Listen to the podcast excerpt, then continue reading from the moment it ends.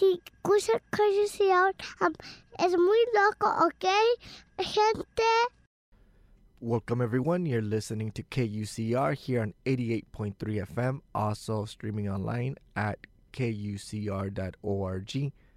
This is Daniel with the D Report. Today, we'll get an opportunity to speak with Natalie Solares, recent graduate from UC Riverside with a master's degree in plant pathology. Today, we'll talk about her research, her experience as a graduate student, and the different movements to reframe science, community, indigeneity, and authorship over our respective knowledge systems. Natalie, can you introduce yourself? Tell us a little bit about yourself. Hi, yes, Daniel. Uh, my name is Natalie Solares. I am a recent UCR graduate student from Department of Microbiology and Plant Pathology, mastered in plant pathology. And um, I grew up in the area of Perris, California. Natalie, can you tell us a little bit about your project, your research work? Yeah, so I actually had two research projects. It was pretty it wasn't too complicated, but kind of was to try to get it done in two and a half years. Um, uh, one project focused more on soil-borne uh, disease management, um, managing southern blight, which is a fungal soil-borne disease that lives in the soil. Um, and it's a generalist pathogen that affects many plants.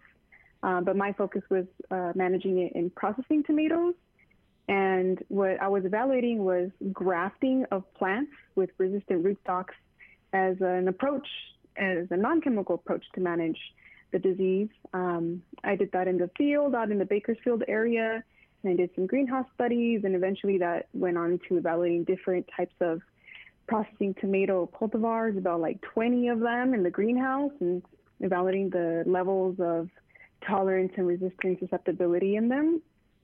And then I had another project that was completely different in a whole different pathosystem, um, evaluating another fungal pathogen called Botrytis cinerea.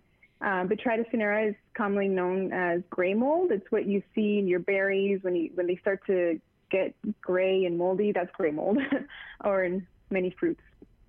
Um, but I was interested in how that fungus was affecting the actual raspberry plant. Um, and so I did work out in the Camarillo area in a raspberry farm and two of them.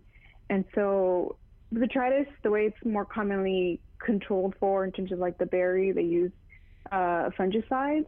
Um, but I was more interested in learning a little bit more about the biology of the fungus and evaluating whether changing the canopy, so like say removing leaves or not removing leaves or removing petioles in the canopy, raspberry canopy, would reduce the presence of that disease and depending also on the different methods of removal of those leaves so that it's kind of more of um, trying to understand the biology without chemical approaches.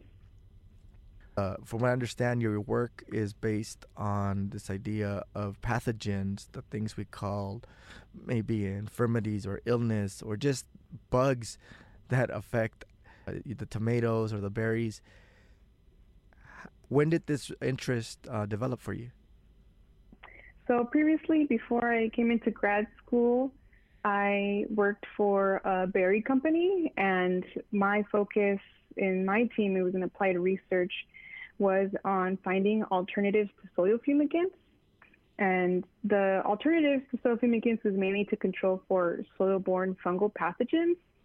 Um, and so my boss was a plant pathologist, and he was really into soil health and that passion just kind of really rubbed off. You know, I I loved soil before I started working that job, but working that job and really seeing what soil can do, how you can remediate soil um, through using organic organic amendments or different uh, crop rotations really does allow you to feed the beneficial micro microorganisms in the soil to th- therefore then control the fungal pathogens there. And so, in doing this over time, maybe like two to three years, you can eventually reduce disease. And this is in a non chemical approach.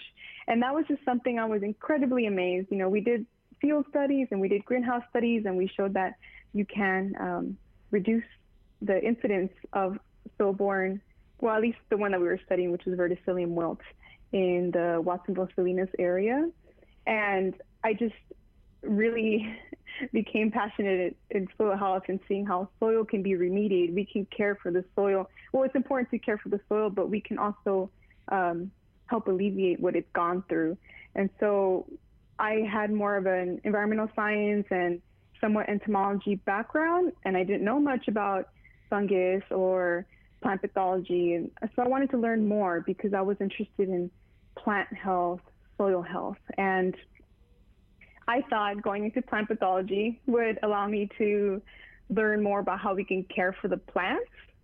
Um, but interestingly, and I should have known this, um, the field of plant pathology is, was mainly really created to help the large agriculture industries. Um, before I started the program, I happened to bump into like a, I think he was Bolivian or Peruvian man and my mom was telling him that I was going to grad school to study plant disease, and he looked perplexed, you know. And he stayed quiet for maybe one or two minutes, and he he said, "But humans create the disease. It's not really that natural." And when he said this, I was just I really understood what he said. It's like it's true um, large scale agriculture reduces diversity in the field into one crop, one method of producing, and uses fungicides, which are which are more like band aids to control pathogens. And we reduce the diversity, so it reduces the the beneficials that do control for what we call pests.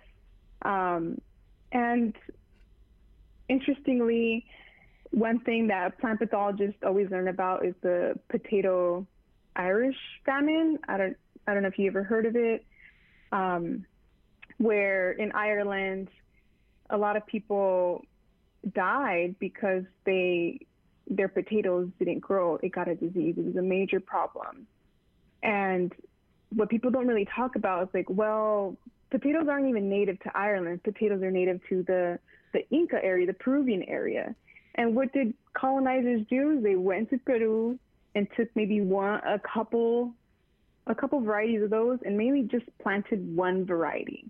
So that that was a problem. They reduced they reduced the diversity, which was incredible in Peru. There's so many types of potatoes that were created by indigenous peoples, but they only reduced it to one and giving them to the Irish people to grow.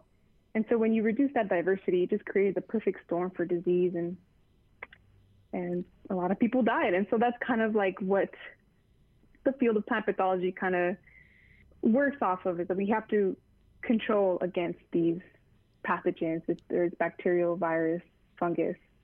Um, and yeah, I've had my little troubles throughout that whole uh, process and going through plant pathology program.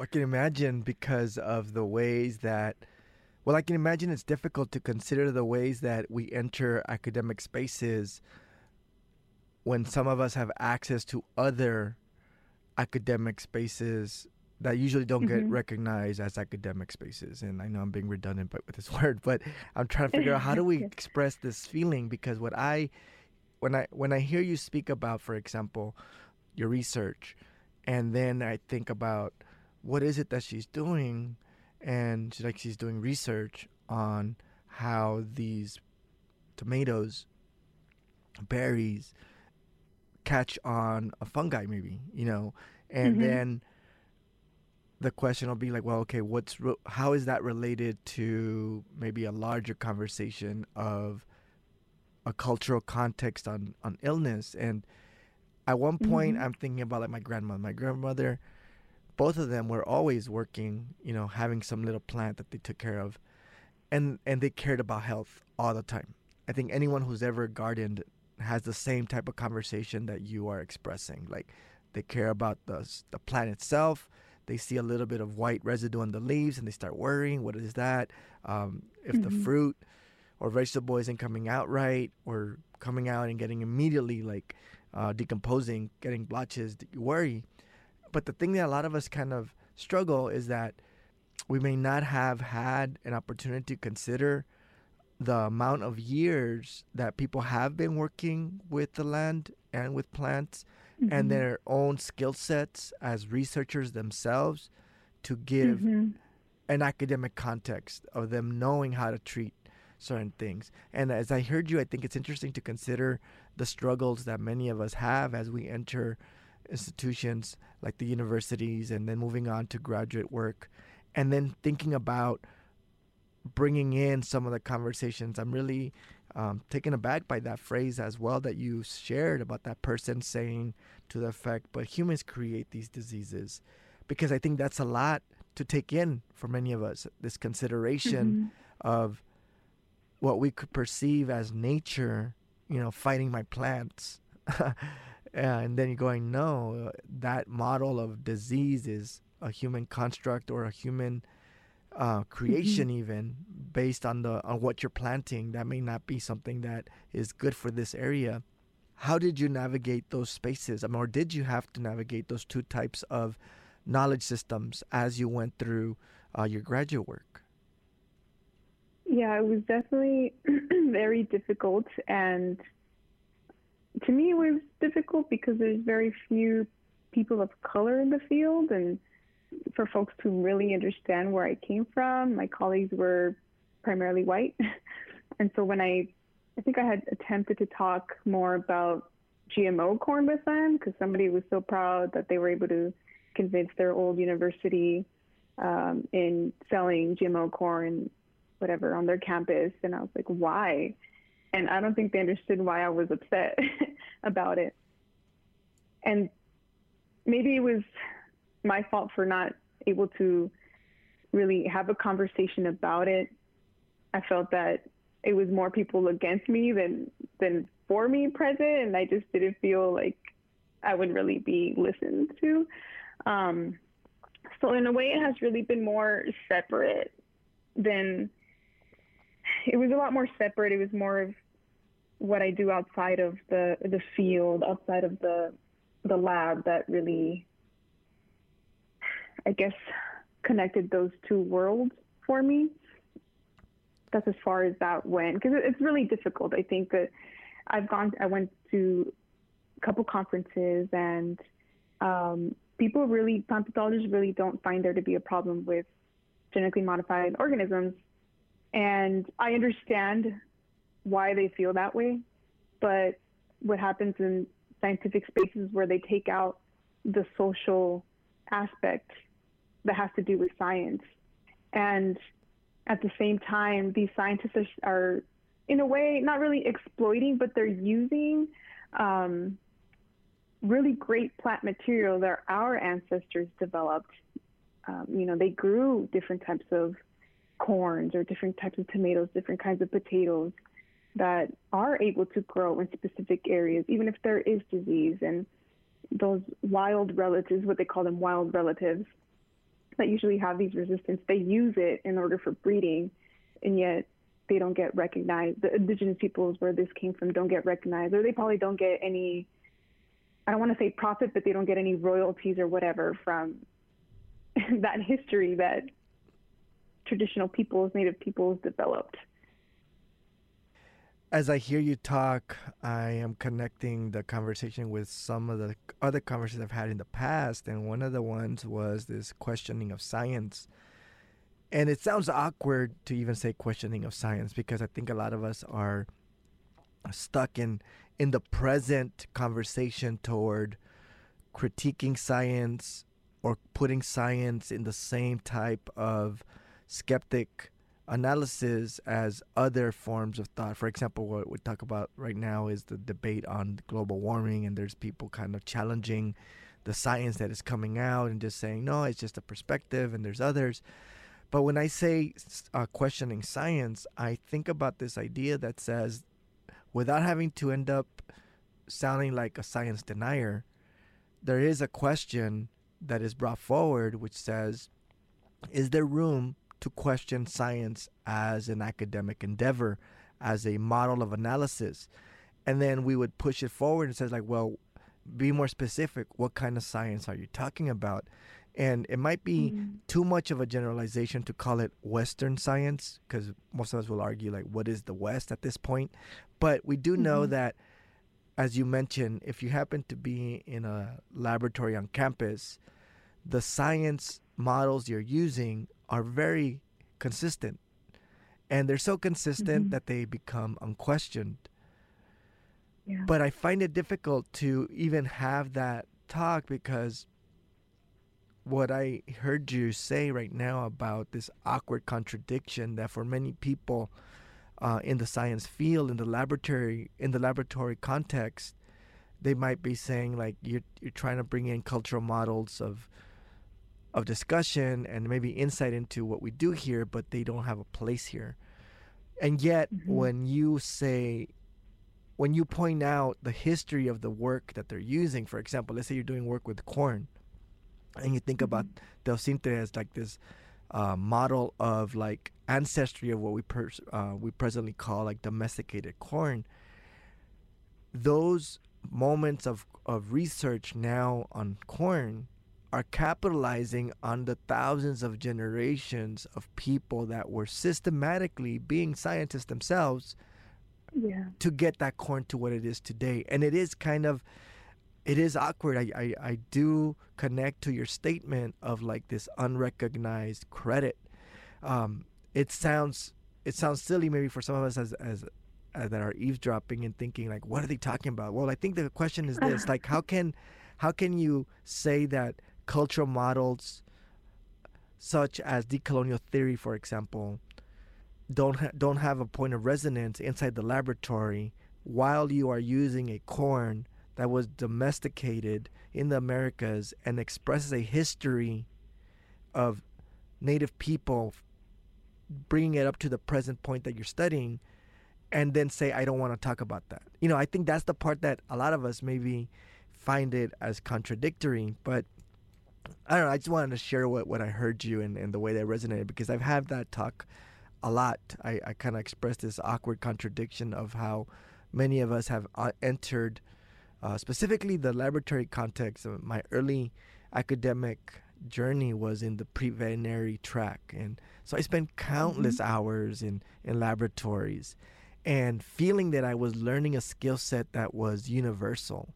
And right. I think there is definitely a very consistent outcome to those laboratories. I don't want to say like you know if we take a certain type of of medical procedure or even a chemical that's been synthesized and produces you know less of a runny nose you know when you're sick we know mm-hmm. that's quantifiable but what i what i am saying is this awkward saying it's not so tight that i can't bring in this conversation forward and specifically think about like indigenous people the right to access sovereignty over the what they've brought forward. You mentioned the the potato, um, the way that people right now in Peru are trying to say, hey, can we protect the diversity that we have here? Can we use some of the same models of maybe not exactly calling a patent, but we want to claim some sense of protection so you don't take it away from us.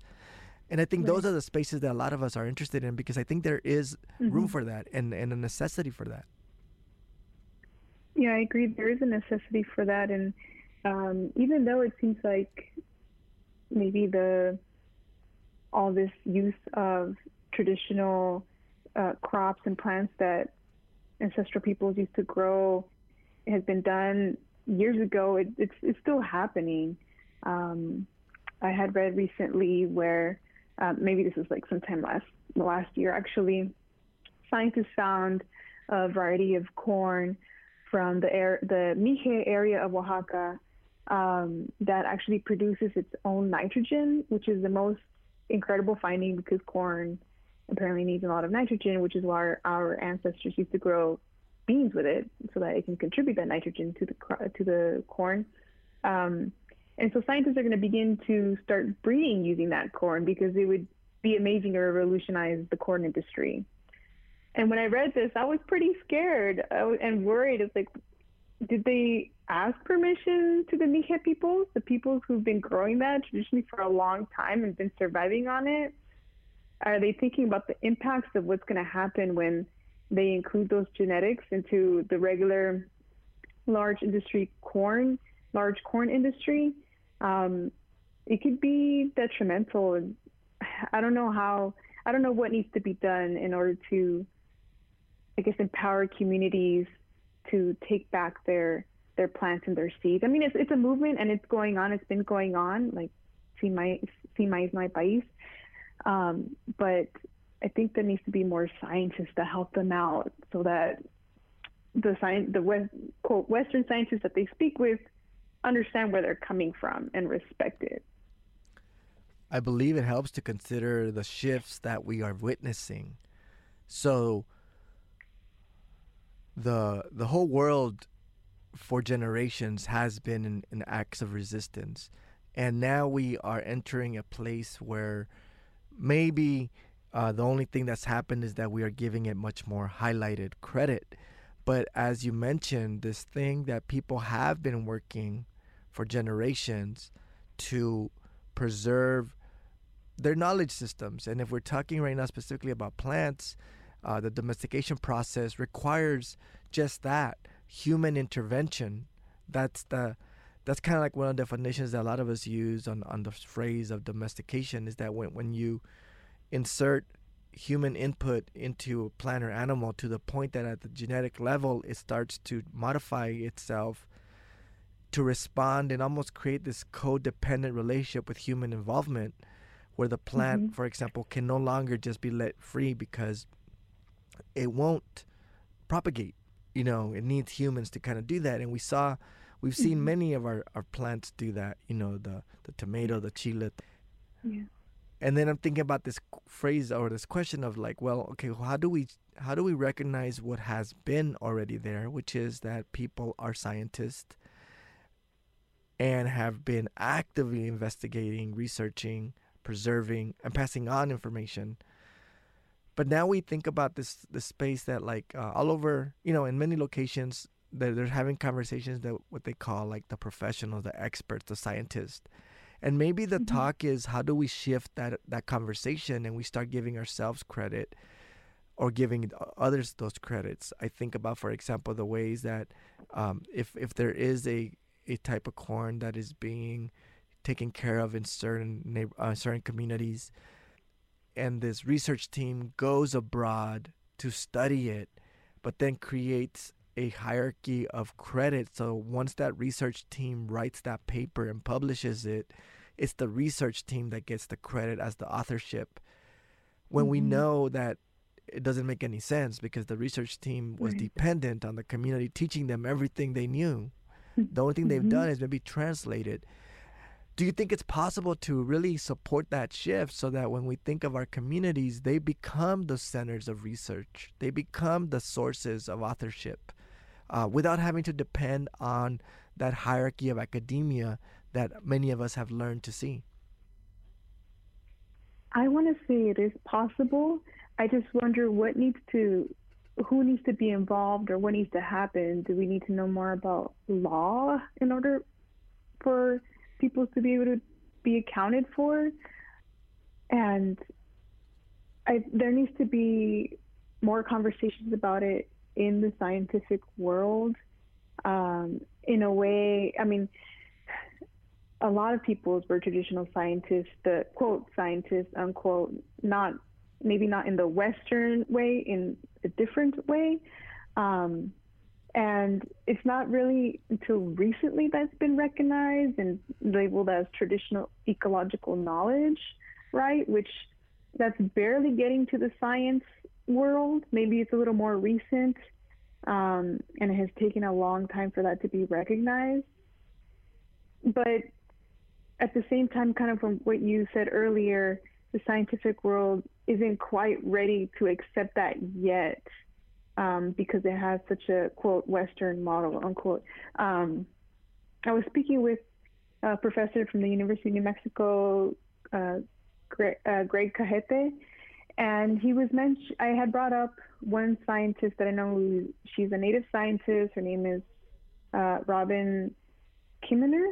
She wrote the book Braiding Sweetgrass, and she does have a, a, bio, a biology lab, and I forgot which university, but she does incorporate indigenous knowledge, indigenous science in her studies and allows her students to do that.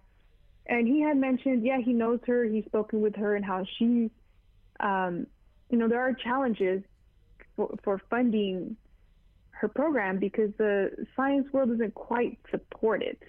And so it's really unfortunate to hear because to me when I when I was reading her book, I was just so amazed that there are people out there who are trying to incorporate this and change the science world right now with incorporating indigenous knowledge, but it's unfortunate that it's not ready there. So maybe what needs to happen, um, need to have more new young scholars who are bringing up these conversations enough to be able to convince the older ones.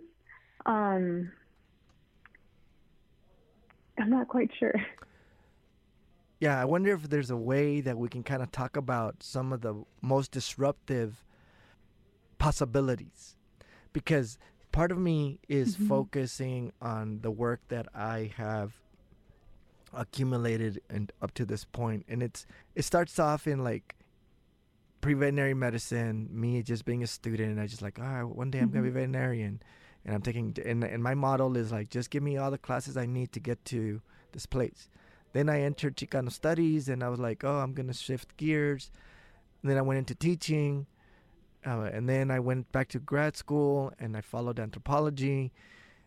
And now I'm returning, you know, in the sense of like, okay, we have this research context, and it goes back to this context that I struggled with, which was the things that I researched and eventually was granted credit uh, by being given a doctorate was something that I gathered from the community. So I produced my writing and my analysis, but the content was given by the students, faculty, teachers, the community that allowed me, that gave me permission to spend three years with them. And yet, I'm the one who got the credit. Mm-hmm. And what I think about is that that mirrors a lot of the frustration that many of us feel when we think about communities and their source of information that researchers, even agribusiness, uh, goes toward to get and then they benefit from it, you know. But I think it also mm-hmm. helps to consider the disruptive possibilities. So one of the things that I know is that well, what is it that we're, what patterns are we catching? And we're patting a, a we're we're catching a pattern that is consistently about the university being a an institution, a physical unit where knowledge is held, where knowledge is sequestered, caged, and then later disseminated under appropriate channels.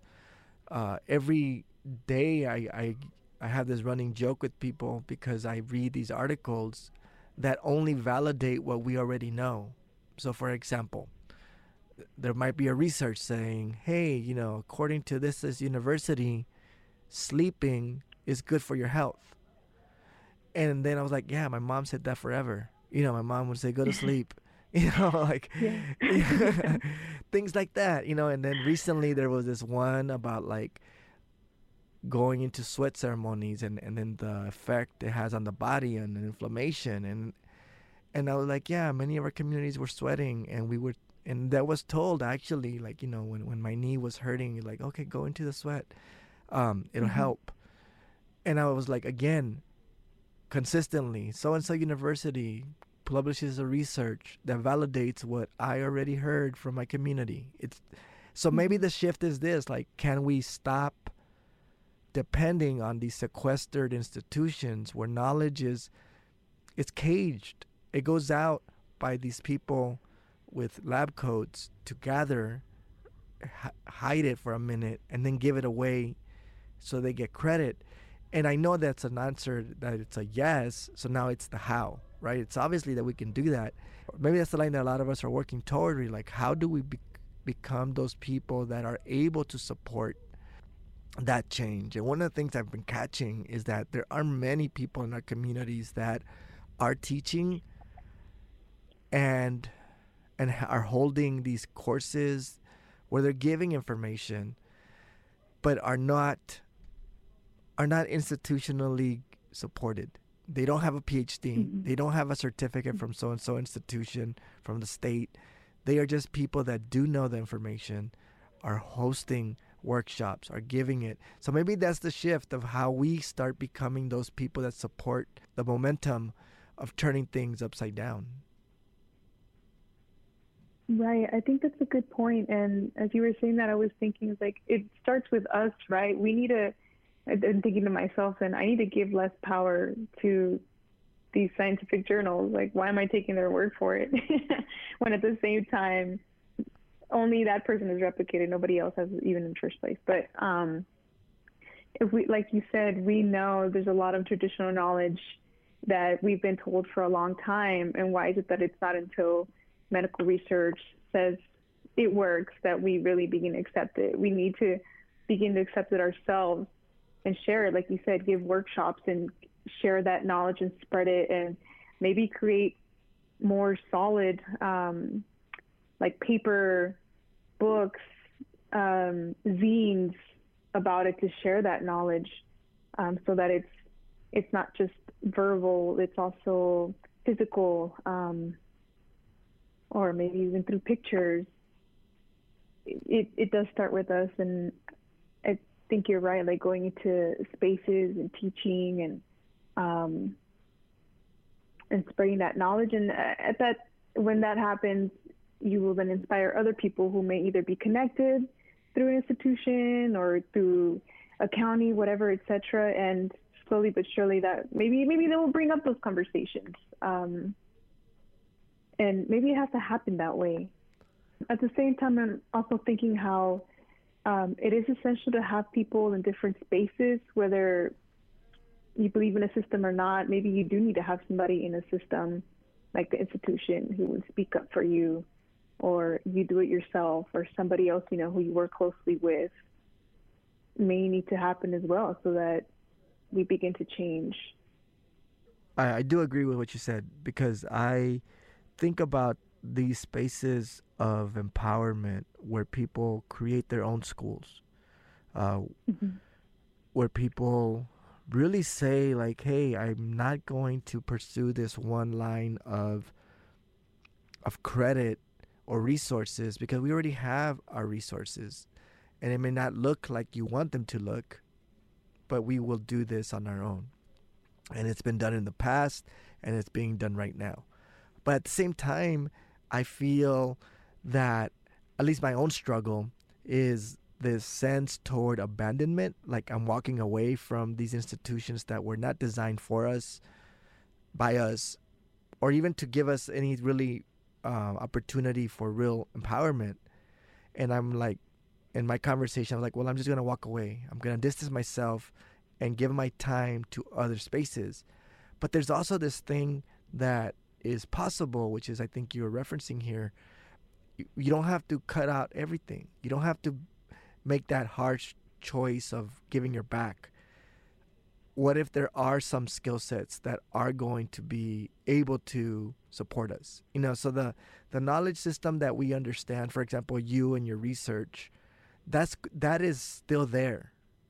And and maybe the question is like, well, are you being forced to let it go and say like oh because it came from the university system you shouldn't use it and a lot of us would be saying like no no i think we can learn a lot from what you've learned and your work mm-hmm. bring it here and see if see if we can have a dialogue and maybe that's the space where we start saying can we have a dialogue so that our things are offered and accepted with consent and and and maybe maybe that's the line where we start seeing a lot more people because i've been really uh, excited about the way that I think of people giving themselves credit. We've always had in all our homes, we've had people that were knowledgeable. And we didn't we never really gave them the credit of the term that we now can use. So for example, we might have someone that may be thought of as a doctor, someone that would be thought of as a historian, someone that would be thought of as a, an artist.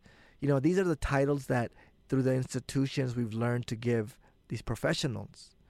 But surprisingly, mm-hmm. in our very homes, we were our first educators gave us all these things. You know, I can think of, of the multiple people that I call like my historians. They knew everything about our family history and more, you know, so that but I never really it wasn't until I was much older when I met like someone in the university system who was called a historian. I was like, oh, that's what my dad does. He literally does the exact same thing here, like dates and patterns and and archiving of material.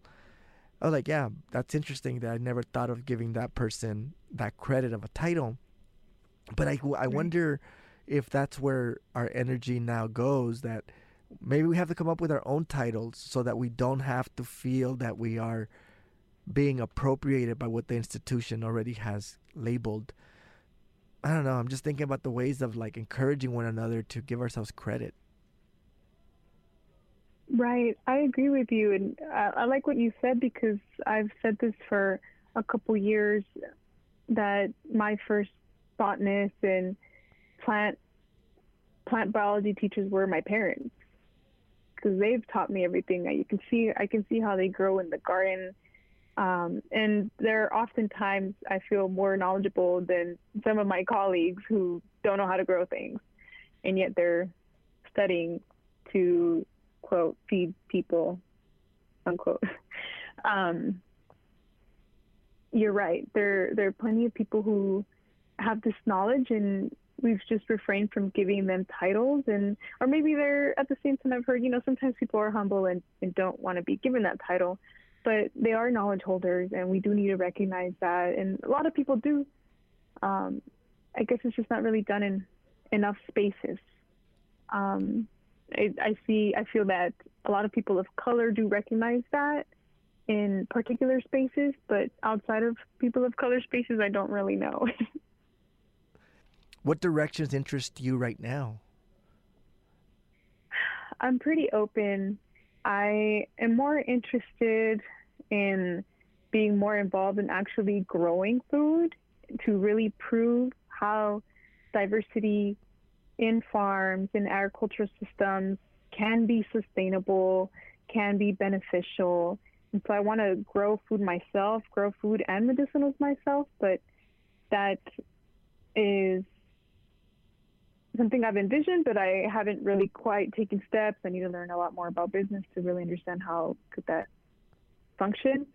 But I definitely and have always, since my undergraduate and before school, have been interested in helping the small farmers, the farmers who don't um, often don't get the resources to help them out with their problems or issues on their farm. And so I'm open to any type of opportunities like that, which I'm hoping do happen.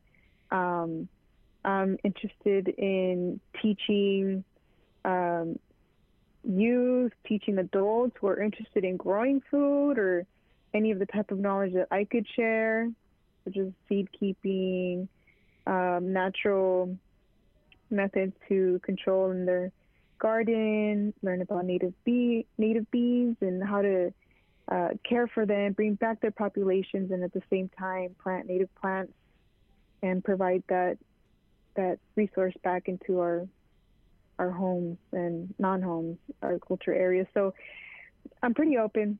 I definitely don't want to do research anymore.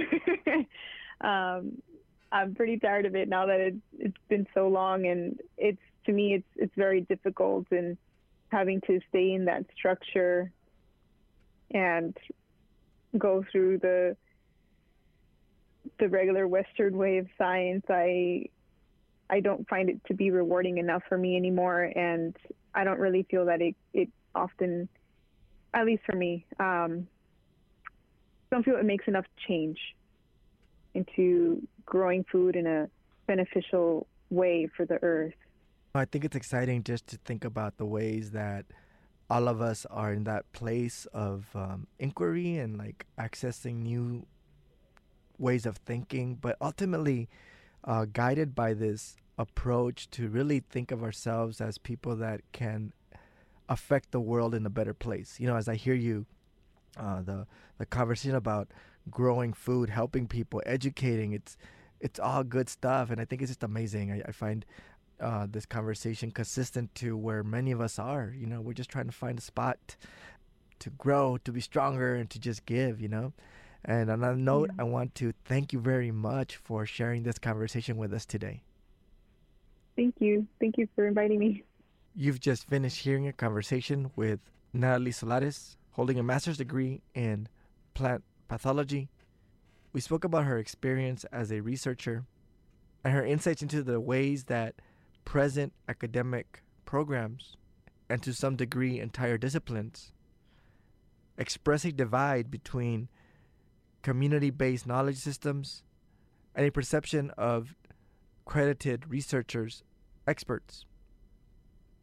I was particularly motivated by the directions that many people are already expressing, where we look to our home in order to acknowledge the sources of knowledge that are already there, and extend the credit beyond understanding that we ourselves express a legacy, a history of researchers, scientists, historians, artists, intellectuals, by bringing that forward as we move through the respective education systems. It's exciting to see the growth of our communities as we get stronger I hope you found this conversation interesting and relevant and take it to your respective circles to continue. Please feel free to send me your thoughts, questions, or any comments you may have to the following email comments at dreport.org. You can also check out our archive page at dreport.org to check out past segments. You've been listening to Daniel with the D Report here on KUCR, the radio station of UC Riverside. Stay safe, stay strong. Join us again next week.